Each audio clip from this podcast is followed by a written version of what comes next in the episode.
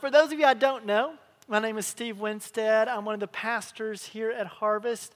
And um, how have you been enjoying watching the Olympics? Has that been fun? Yeah, a lot of people. Tell you, my family, we love the Olympics. I mean, we absolutely, every night we gather around the TV. We love watching all the different events. We watch the swimming, we watch the gymnastics. We even like some of the, you know, a little bit offbeat sports, the sports that you don't even know exist almost until the Olympics show up, from water polo to handball. I'd never seen that before. I mean, we, we just love watching it all. One of the sports that we've particularly been paying attention to this year that we never would have paid attention to before is rowing. Now, the reason is my mother in law gave me a book called The Boys in the Boat. And I read it, and then I gave it to my wife, and she read it, and then we bought the kids' version, and our kids read it. And this book is about the 1936 U.S. Olympic rowing team. They're actually making it into a movie, I hear. And what's unique about the, and I'm not, just so you know, I'm giving away nothing that the back cover of the book doesn't give. In uh, 1936, the unique thing about the Olympics was it was highly controversial because it was taking place in Nazi Germany.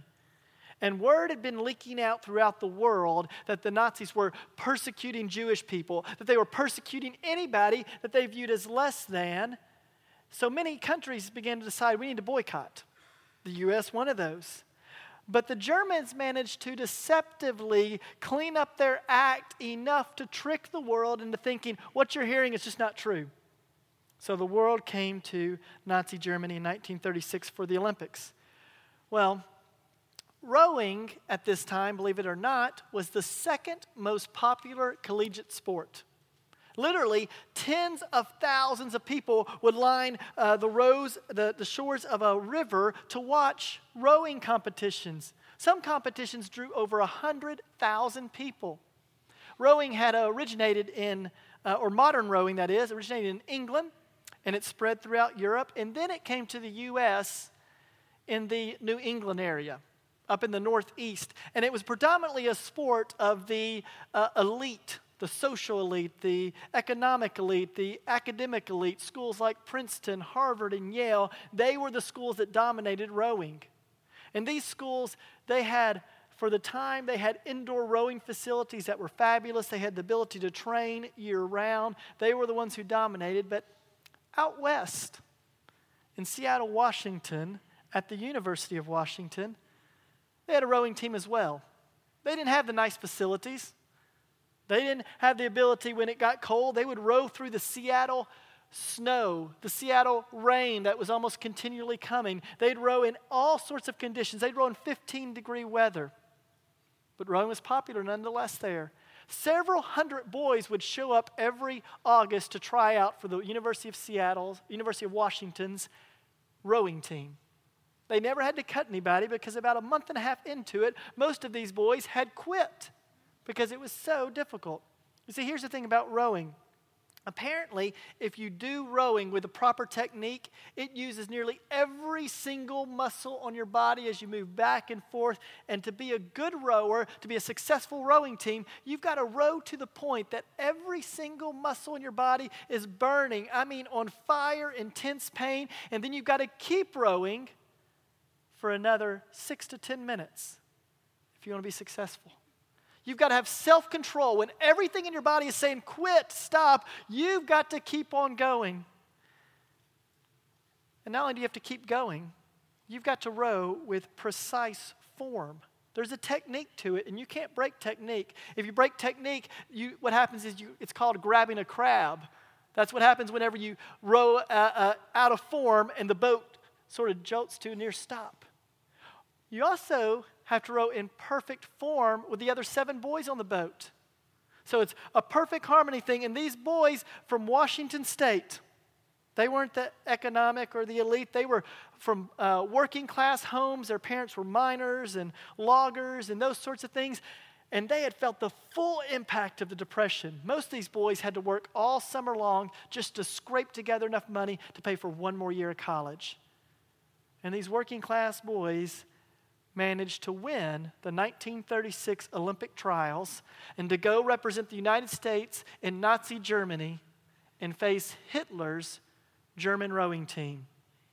And they faced them against all odds. The Germans had everything stacked in their favor. They manipulated and twisted things where they were sure to win. But these boys rowed, and in spite of their body telling them to quit, in spite of insurmountable odds, they managed to narrowly beat the German rowing team for the gold medal. And when we think about self control, that's often what we think about in the midst of pain, in the midst of suffering, in the midst of not wanting to do something, you don't want to do it, you do it anyway because the goal, the prize, the reward is greater than what you have to go through. You want it that bad.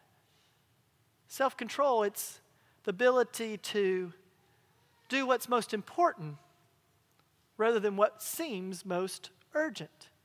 Self control, it's, it's being able to control your actions Control your words, control your thoughts. And so many of us, when we think of self control, we think of it like that rowing team. Well, for those of you who are maybe here with us first time or haven't been here in a while, we're finishing up a series today. Typically, we preach through books of the Bible. That's our typical modus of opera- operating. But this summer, we've preached through the fruit of the Spirit. We've called it the better life walking in the Spirit because what we see is that as we walk in the Spirit, God produces within us the fruit of the Spirit love, joy, peace, patience, kindness, goodness, faithfulness, gentleness, and self control. That's what the Spirit produces in our lives as we abide in Him, and that is the best life we can live, is one walking in the Spirit. So today, as we talk about self control, I thought, man, there's so many places we could go in the Bible. We could go look at the life of Joseph. Joseph in the Old Testament, this guy was tempted by Potiphar's wife, yet he said no and he exercised self control. We could go to Daniel in the Old Testament. The, he was ordered to eat the king's food and he said, I can't do that. God doesn't permit me. And he exercised self control. Or we could go to Jesus. I mean, what better place for self control than Jesus Christ? He exercised it all throughout his life. We see in the temptation the guy is starving to death, literally about to die from not having eaten in 40 days, and he's tempted to turn stones into bread, and he exercises self control and says no. Or I thought, well, well, maybe we'll go to the antithesis of self control. We'll go to a life that's lived without self control and show all the chaos that ensued with the life of Samson, a man who was led by his own urgent desires rather than what was most important. Or we could go to a proverb. In Proverbs chapter 25, verse 28, it speaks of self control, and it says, A man without self control is like a city broken into and left without walls. See, in the ancient world, a city had to have walls. That was its glory, that's what its defense was. And a city without walls, it was chaotic, it was defenseless. It was actually very dangerous to be there. And that's what a, a person without self control is like. A man without self control, it's dangerous. They're going to cause destruction. I even thought we could go to last week. Kennan presented seven potential elder candidates, and he read from 1 Timothy chapter 3. And one of the key qualifications for an elder is self control. Well, this morning I decided I wanted us to go to a passage in 1 Corinthians. We're going to be in 1 Corinthians chapter 9 verses 23 through 27. And as you're turning there, let me give you a little bit what's going on. The church in Corinth gets more literature written to them than any other church in the New Testament. This was a church that was struggling with some issues. They were struggling with issues that were rooted in self control. They had an issue with snobbery. They looked down as other people as not being as good as themselves. They had an issue with sexual immorality. They could not control their urges. They had a, tr- a problem with meat sacrificed to idols. They had a problem with drunkenness. They, they had a problem with worship. Their worship services were chaotic. They were out of control. And Paul is writing to them saying in the midst of your Christian freedoms, you've went crazy, you've went too far and you're out of control. And Paul is saying in this chapter hey, I've got all these freedoms, but I set aside my freedoms. I exercise self control and set them aside for a purpose so that the witness of Jesus Christ is not damaged. He says, I've become all things to all people so I might win some. That was Paul's desire. And Paul writes to this group in terms that they could understand. So let's read the Word of God. If you would please stand for the reading of God's Word. 1 Corinthians chapter 9, verse 23 and following. I do it all for the sake of the gospel, that I may share with them in its blessings. Do you not know that in a race all the runners run, but only one receives the prize? So run that you may obtain it. Every athlete exercises self control in all things. They do it to receive a perishable wreath, but we an imperishable. So I do not run aimlessly. I do not box as one beating the air, but I discipline my body and keep it under control. Lest after preaching to others, I myself should be disqualified. This is the word of God for the people of God, and all God's people said, Praise be to God. You may be seated. Well, in our first verse here, Paul gives us a glimpse of his motivation. What is Paul's reasoning for imploring this church in Corinth, for exercising self control within himself? What is his reason? It is the gospel. That is his motivation, it's his heartbeat. He wants the gospel to go forward, he wants to see it expand. That's his goal. And Paul says that's the reason he exercises self control. Now, this morning, what we're going to see is three truths about self control. So I have three points today. And our first one is that there are two different sources of self control. There's two different sources of self control. Back in Galatians, where we get the fruit of the Spirit, in Uh, chapter 5, verse 22, just before that, in verses 16 and 17, listen to what Paul says. He says, So I say, walk by the Spirit, and you will not gratify the desires of the flesh. For the flesh desires what is contrary to the Spirit, and the Spirit what is contrary to the flesh. They are in conflict with each other, so that you do not do whatever you want to do. So here's what we see about self control there are two sources for it one is your flesh, the other is the spirit. Two different sources for self control. One is the flesh, one is the spirit. And we see that self control, spirit led self control, is not something we produce within ourselves. It's something that God produces within you as you abide in the spirit. So here's what's odd. We call it self control, but godly self control is something that only the Spirit can produce in you. See, true self control comes from above, it's a gift from the Holy Spirit. It's a gift, self control is. It's a gift that the Holy Spirit gives to us, but it's not a gift that we just receive passively, it's a gift that we actively receive. We take it, we actively receive self control. It's something that God gives to us, but we have to be involved in it. Ed Welch, in his book on self control, he says that God gave the promised land to the Israelites in the Old Testament. God gave it to them, yet they had to go and conquer it city by city by city. So it required their effort. Their cooperative effort with what God was doing in His power, it required them to come alongside that. The late Dallas Willard said this He said, Grace is not opposed to effort, it's opposed to earning. Earning is an attitude, effort is an action.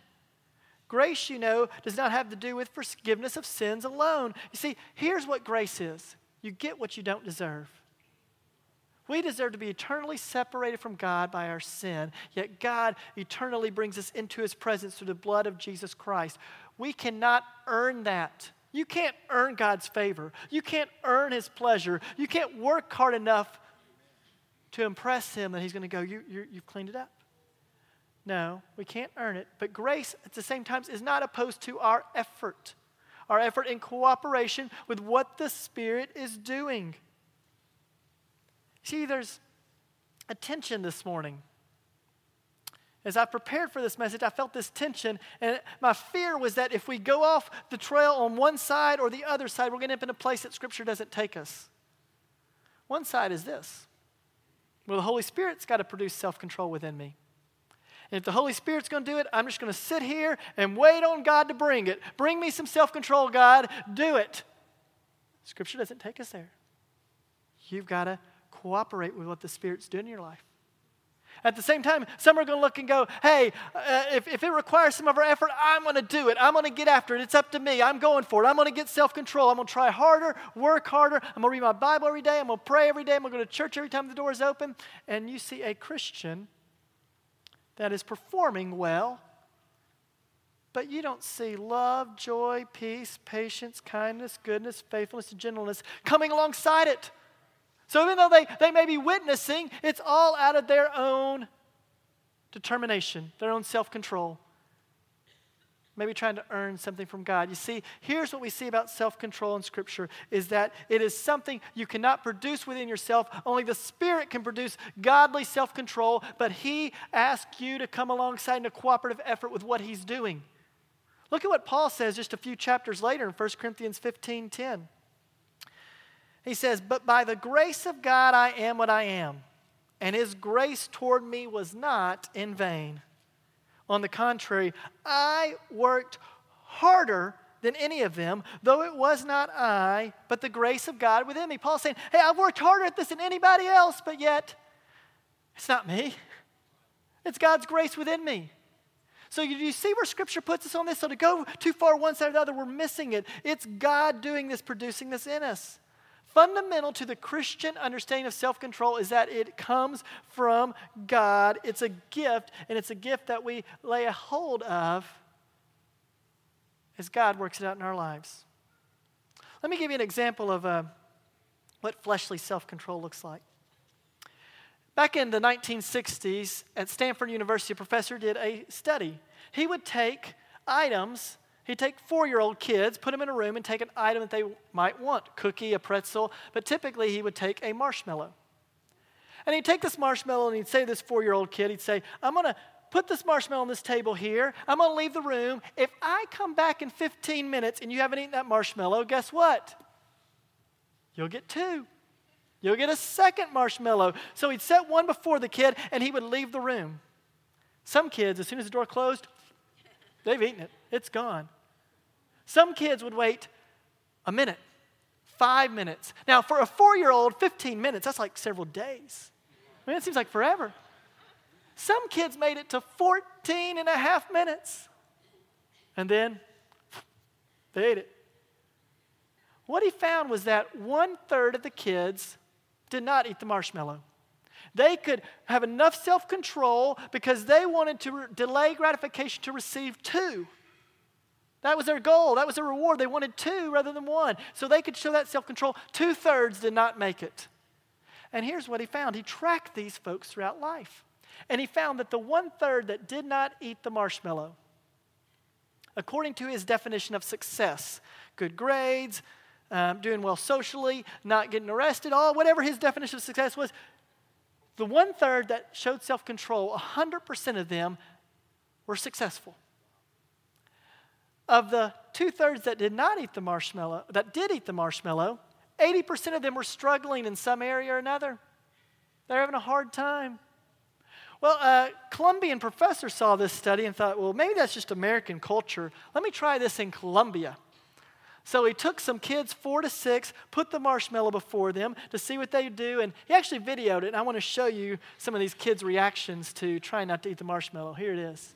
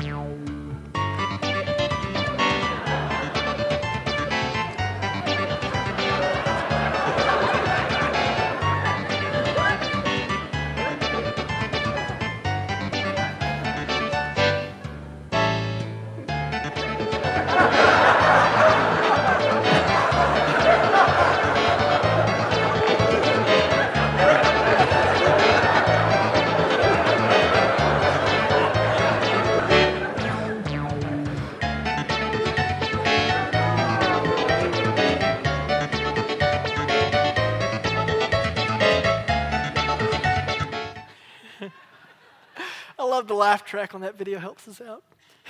that, that little girl, you know, that was like hyperventilating over, you know what she did?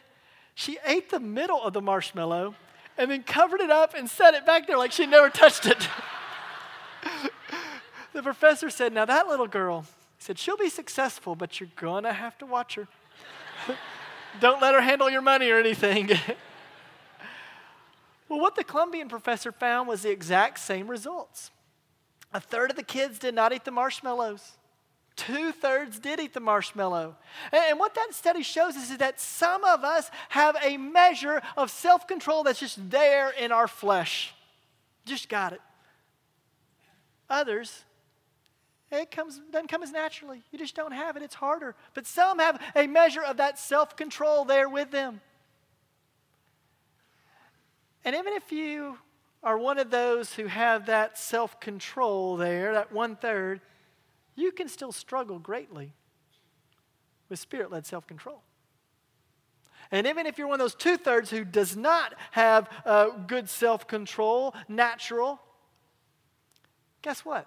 When you become a Christian, you are a new creation. The old is gone, the new is come, and the Spirit will produce in you the fruit of the Spirit as you abide in Him. And part of that is self control. So God can produce a spirit led self control within you. Now, Paul, he's writing to this church that's witnesses damage because of their lack of control and they're living chaotically, and he's going to write to them in terms that they would understand. Now, you see, the church in Corinth was very near the Olympic Games. 50 miles away was Athens, where the Olympic Games occurred. And actually, right there in the city of Corinth, they had what was called the Isthmian Games. Isthmian Games were the second most popular games. And in order to compete in the Isthmian Games, you had to complete a 10 month, very precise, very strict training regiment. If you missed any part of it, you couldn't even step to the starting line. And in the last month of that training regiment, you had to move to Corinth and complete the training under strict supervision. And Paul is writing to them here, and in verse 24 he says, Do you not know that in a race all the runners run, but only one receives the prize? So run that you may obtain it. All the runners have the same goal. What is it? The prize. They all want to receive the prize. That's their goal. And as we saw that just as there are two different sources, the flesh and the spirit, there's going to be two different goals. You see, in a spirit, in a, in a flesh-led condition, it's going to be the goal is my glory, my fame, my name, my recognition. Spirit-led self-control, the goal is God's glory. The name of Jesus lifted high, Him glorified, Him honored. That's the goal. See, we often, even maybe in our Christian activities, can fall into a hey, I want people to know I'm a good Christian, but I, I sort of want the glory. It's easy to do. You see, the Christian way of self control is not just saying no to things, but it's saying no, controlling yourself, being disciplined, knowing it's for a, by, by the power of a higher power, by Jesus Christ, for something that is more precious, more sweet than, a, than your own glory. You see, the real test is who gets the glory. Do you get the glory or does Jesus Christ get the glory? Does he get honored? Kenny mentioned last week that, um, hey, through this series that all our pastors have been preaching on the fruit of the Spirit, every pastor just sort of ended up with their issue. You know, that's just sort of where they landed. And Kenan said, you know, all Steve's preaching next week, and he may be the only one not preaching on his issue. Well, what I found is, as I've studied self control, it's very much my issue. It's very much an issue I have.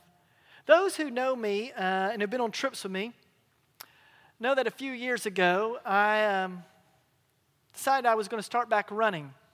So, in order to do so, I said, I'm going to run every day at least one mile for one month. If I run every day one mile for one month, I can get back running. Well, that was a few years ago, and I've run every day at least one mile since.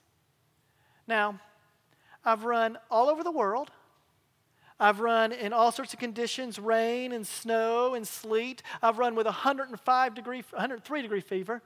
I've run um, in airports in the Middle East to keep the streak going. I've done all sorts of silly things just to keep this silly, ridiculous streak going.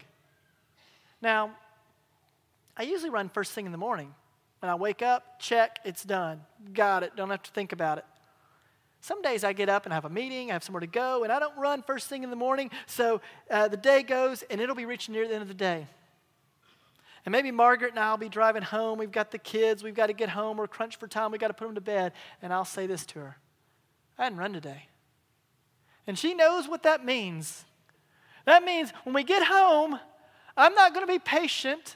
I can't wait to run. I've got to go run. So if you need me to help put the kids to bed, you you got to be on your own for a little while. I got to go run. There's not going to be any joy in me. There's, there's not going to be any uh, uh, kindness. No, I've got to run, check that box off, and then I'll be present with you. But until that happens, I'm not here. Now, that is a self control for my own silly glory. To keep this silly streak alive. It's all about me. It has nothing to do with the glory of God. And it's all done by my own flesh. This isn't by the power of the Spirit of God, it's by me. And here's the way we can tell the difference self control that is, comes from the fruit of the Spirit is always accompanied by the other fruit of the Spirit because it's not the fruits of the Spirit, it's the one fruit. One fruit, nine aspects. We haven't been preaching on several fruits, it's one fruit. So, self control is like the anchor of them all. It engages all of them. Self control will remind me to love my neighbor, even when I may not feel like it. It'll even remind me to, to love my enemy. Self control will tell my heart and my mind that my joy is not found in the things of this world. I'll never find joy here. Not like that, it'll be fleeting. I find true joy only in Jesus Christ. Self control will tell my heart and my soul in the midst of anxious moments and worry moments where I want to try to figure things out, it'll tell me, hey, God gives us a peace that transcends all understanding. And if you bring a request to Him, He'll give you a greater taste of that. It's self control that'll help me to be patient with people and with situations that I can't control and trust Him. It's self control, the fruit of self control, that'll help me be kind with those people who they just push my buttons for some reason. It's self control that'll help me to be good, expecting nothing in return. It's self control that'll help my tongue and tone to speak gently to others. It's self control that helps us to be quick to listen, slow to speak, slow to become angry. You see, the fruit of self control should always be accompanied by these other aspects of the fruit of the Spirit. When it's not, it's probably flesh based self control. And we've all seen people who, sure, they have self control, but I don't want to be around them. Sure, they have a disciplined spiritual life, but I don't want to be like them. You see, spirit led self control produces all of them, it engages all of these. So, this is the test. And a lot of us, may have the willpower to drum up some semblance of self control and perform and do things, but I tell you, we get the glory for that, not God. A Christian will never be satisfied in their own little glory world. You're only going to be satisfied when you're living for the glory of someone higher of Jesus Christ. That's where the Christian finds their great joy is in his glory rather than our own. Now, Paul in verse 25, listen to what he says. He says, Every athlete exercises self control in all things. These athletes, they exercise self control in everything they do. I was reading about Katie Ledecky. She's been winning a lot of medals in this Olympics. She's a swimmer. She wakes up at 4:05 every single morning. She's been doing that since the last Olympics and then she eats something, lets it digest. Her parents drive her to the pool because she hasn't had time at 19 years old to go get her license because she's swimming all the time. They drive her to the pool. She swims three and a half miles, comes home, eats something, goes back to bed, wakes up, eats something, lets it digest, goes back to the pool, swims four and a half miles, comes home, eats something, and goes to bed at the exact same time every night. She exercises immense self control. Why does she do that? Why does she exercise this self control? Why do those little gymnasts, when they were talking to them and they go, Hey, we've given up the going to high school dances, high school football games, we've sacrificed all this for this moment, for this? Because there is something that they want. There is a reward they want. Look at what Paul says halfway through verse 25. He says, They do it to receive a perishable wreath, but we an imperishable. These athletes are exercising immense self control in order to get a wreath that is going to perish. You see, in the Isthmian Games, if you won, you were given a pine wreath. And that pine wreath represented to the Greek culture that you were to be honored, acclaimed, famed. You were a hero. But just like that pine wreath would perish, so would the athlete's glory. You know that the athletes in the Olympics, they compete for a gold medal. That's what they want. Worth $366. That's made up primarily of other metals, only the outside is covered in God's pavement gold. And that's what they do all this for, is for what comes along with that. And Paul is saying, No, I exercise self control for something that's imperishable. And that brings us to our third point. We've seen one, that there are two different sources the flesh and the spirit. We've seen that there are two different glories your glory or God's glory. And now we see that there are two different rewards. Two different rewards. One that is perishable, and another that is imperishable, that will not perish. And that's what Paul says that he is living for. You see, every one of us live our life controlling ourselves for what reward we hope to get. We live for the rewards. So maybe your reward is comfort and you want to have a comfortable, easy life. So you are living trying to build that comfortable house, trying to get that comfortable situation, trying to make it where you can come home and watch TV, whatever your comfort is. Some it's security. Hey, so we live to build our nest egg and to get everything just in the right financial order, in the right spot where we are secure in this world. Maybe the reward is recognition. Maybe it's others' opinions on you. Maybe it's approval. Maybe it's being a good parent. Some of these aren't bad things, but we live our lives, we control ourselves with whatever reward we are aiming to get. And look at what Paul says. His is imperishable. That's what reward he wants. In verse 26 and 7, he spells it out further. So I do not run aimlessly. I do not box as one beating the air, but I discipline my body and keep it under control, lest after preaching to others, I should myself should be disqualified. Paul says, I don't do this aimlessly. All these athletes, they are doing it, and it's all about their glory. No, mine isn't aimless. I have a purpose, I have a reason. What is it? I don't want to be disqualified from the prize.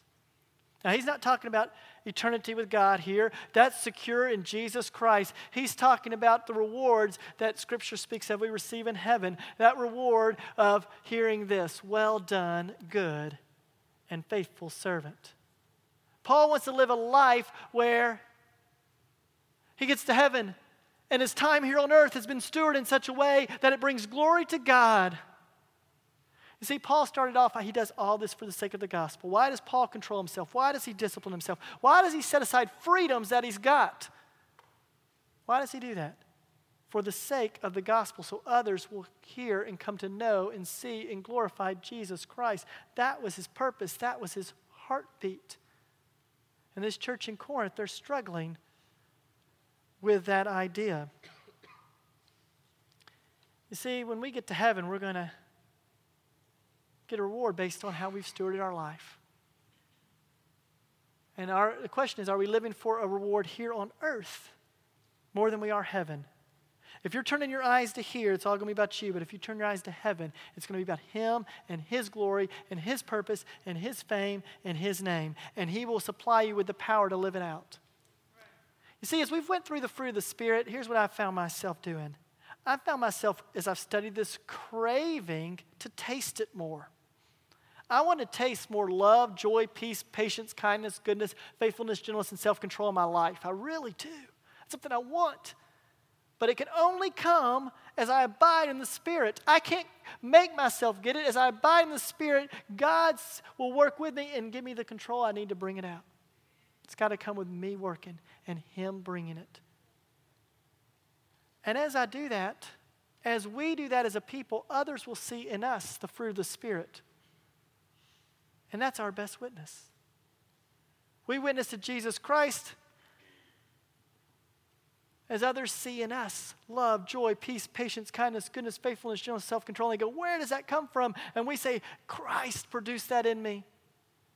But we've all probably seen or experienced or been that Christian who will share about Jesus without any love, joy, peace, patience, kindness, goodness, gentleness, or self control. No, God produces that in us, and we declare His glory to a world that does not know Him. That is the fruit of the Spirit working its way out in our lives. And my hope is that that I would taste that more next month than I do now that we will taste it more next year than we do now, that you'll taste it more in years to come than you do right now, that you'll continually and taste more and more of the fruit of the Spirit in your life as you abide in Christ. That's my hope for us, my prayer, is that we would be a people, a church marked by the aspects of the fruit of the Spirit. When we talk about self control, there is no greater example than Jesus Christ. The night before he died, he said, God, take this cup from me. He did not want to take the sin of the world upon him, yet he endured the scorn, he endured the shame to glorify the Father for the great reward of redeeming sinners like us for God's glory. He endured it. And then he came and he offered a table where we get to come and commune with Him. And each week we take communion here at Harvest, and we do it to remind ourselves that we have a God that we can abide in and commune with and connect with. And the table is open to anyone who has trusted in Jesus Christ, who is a new creation, who is living and seeking to live by God's Spirit and abide in Him. But Scripture also says if we have something against our brother, or we have some sin that we know about and we haven't repented of it, that we need to take care of that before we come to the table. So, as we open the table, I invite you to examine your heart, to examine your mind, and to ask God God, are there things that you need to work on me with? God, do you need to produce more fruit in my life? And am I being stubborn and not allowing that to happen? Would you help me to cooperate more? Would you allow me to taste more of the fruit of the Spirit? We'll have some of our ministry team around the worship center. If you need to talk to somebody, pray with somebody, tell there is absolute power in prayer. So sometimes if you're looking at this, just find somebody and pray with them. They'll be around the worship center. I'm going to pray and then we'll open up the tables. God, I do thank you. I thank you that your word is living and active. You haven't left us without a witness of yourself. And God, I thank you that it's not up to any of us. Lord, we are quick to want to bring glory to our name, to be recognized, for others to esteem us. Lord, but that's our flesh. Lord, our soul, because we're a new creation, craves the fruit of the Spirit being evident in our lives. So I pray that that would be tasted in ever increasing measure by your power as you work within us.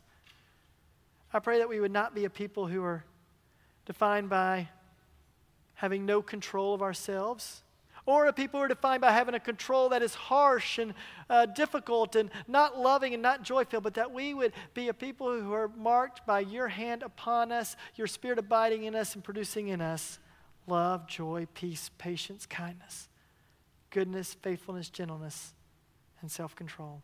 So, Lord, now as we come to the table, May we celebrate the fact that we are secure in Jesus, that you are our great reward, and that we look forward to being with you eternity. Praise in Jesus' name. Amen.